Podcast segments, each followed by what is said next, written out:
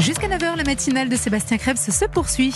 Et c'est l'heure de la revue de presse. Bonjour Géraldine Vassner. Bonjour Sébastien, bonjour à tous. À la une des journaux ce matin, le retour globalement salué à la réelle politique. Oui, à lire les éditoriaux, on en oublierait presque l'humiliation infligée en juin, il y a deux mois à peine, à Vladimir Poutine, qui n'avait pas été convié aux commémorations euh, du débarquement.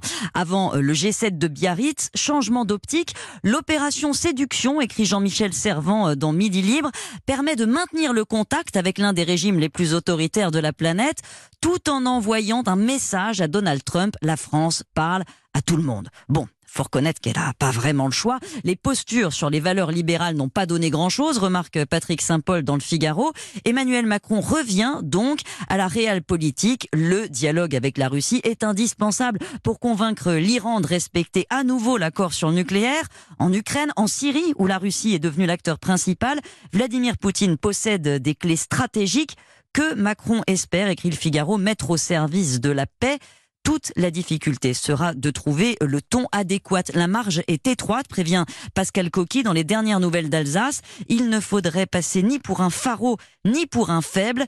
Laurent Geoffrin résume dans Libération se mettre autour de la table, certes, à condition de ne pas passer dessous. Et ce n'est pas le premier des obstacles qui se dressent devant le président cette semaine. Mais le menu diplomatique est particulièrement indigeste. Il va falloir affronter Trump en colère contre la taxe GAFA et qui menace à nouveau de taxer le vin français, nous apprennent les échos, lourdement, 100%. Le président américain aurait lancé ce chiffre en petit comité. Personne ne sait encore s'il doit être pris au sérieux.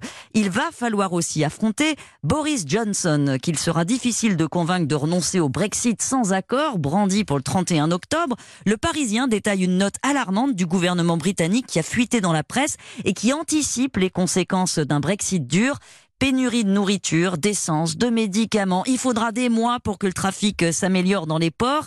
Et tout le monde, Londres, Bruxelles, campe sur ses positions, euh, comme dans la scène mythique du film La fureur de vivre, se désole euh, Marie-Catherine Beut dans l'opinion, celle où deux voitures lancées à pleine vitesse vers une falaise espèrent chacune que, que l'autre chauffeur craquera en premier et s'éjectera. c'est pas c'est pas gagné.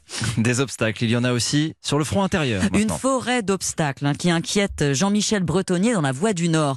Il a bien noté euh, l'appel à la réconciliation euh, d'Emmanuel Macron euh, aux Français ce week-end, mais le problème, dit-il, c'est que les Français sont pas seulement désunis, ils sont fâchés. Colère des personnels hospitaliers, crainte des futurs retraités face à la réforme, accord de libre-échange, autant d'étincelles possibles. Macron marche sur des œufs dans ce climat de défiance, analyse Stéphane Dupont dans les échos, d'autant plus la croissance qu'on espérait d'1,4% l'an prochain pourrait être plus faible que prévu, plombée par la guerre commerciale entre Chine et États-Unis, le Brexit, bref, l'élaboration du budget sur lequel transpire Bercy sera plus périlleuse que prévu. Et il faudra compter les coûts D'autant plus qu'un autre obstacle apparaît. Alors, cet autre obstacle, le voici, c'est que le gouvernement manque de poids lourds. Ben oui, le journal L'Opinion s'en inquiète.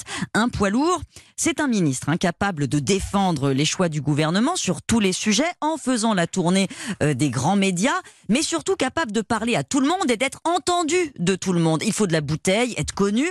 Alain Juppé, euh, c'est un poids lourd par exemple, mais ben, dans le gouvernement Philippe, il n'y en a pas, c'est un problème. Les ministres appréciés comme euh, Agnès Buzyn ne sortent pas de leur dossier. Les plus jeunes, même talentueux, n'impriment pas, cela lamente un conseiller. Pire, les postes régaliens à l'intérieur, à l'environnement, ne sont pas incarnés par des gens solides.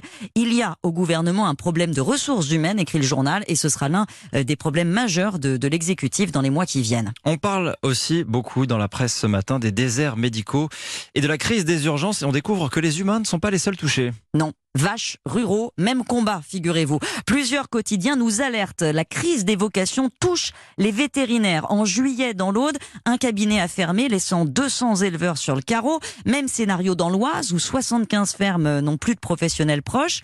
Dans le Nord et le Pas-de-Calais, détaille la Voix du Nord, un seul vétérinaire sur six travaille en milieu rural. Les jeunes qui sortent d'école ne veulent plus d'horaires difficiles, d'un travail ingrat, physiquement contraignant. Ils privilégient les soins d'animaux domestiques. Les éleveurs doivent apprendre à se débrouiller, mais comment convaincre les jeunes, les séduire? La FNSEA nous apprend, le télégramme se penche sur la question et réfléchit à un système de, de contrat. Encore faudra-t-il s'entendre sur le prix.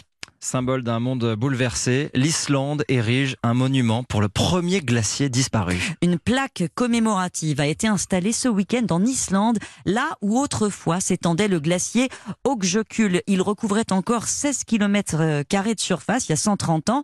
Il s'est réduit comme peau de chagrin, raconte euh, Le Monde, qui publie les photos en lettres d'or de cette plaque euh, qui porte une lettre pour le futur. Euh, c'est le premier glacier à perdre son statut et lit-on sur cette lettre, dans les 200 prochaines années, tous nos glaciers devraient connaître le même sort. Ce document atteste que nous savons ce qui se passe et ce qui doit être fait. La plaque porte aussi la mention de la concentration de CO2 enregistrée dans l'atmosphère au printemps dernier, la plus forte jamais observée. Ce CO2, ce gaz à de serre qui donne des idées délirantes à d'autres. L'autre, c'est Elon Musk qui a relancé ce week-end un projet totalement loufoque sur Twitter euh, et dont le journal L'Opinion s'amuse. Son idée envoyer des bombes nucléaires sur Mars. L'explosion libérerait le CO2 contenu dans la gangue de glace des pôles de la planète. Il pense que ça créerait un effet de serre express qui la réchaufferait, la rendant habitable, bien sûr. Des universitaires ont déjà étudié la proposition c'est impossible, mais bah, il s'en fiche, Elon Musk. Hein. Nuke Mars, t-shirt à venir, a-t-il tweeté ce week-end. À 25 dollars l'unité, il va quand même falloir en vendre un paquet pour financer son programme. Mais bon, ça fait parler de lui. Et ça commence toujours donc par un t-shirt. Très bien. C'était donc la revue de presse de Géraldine Wessner. À demain.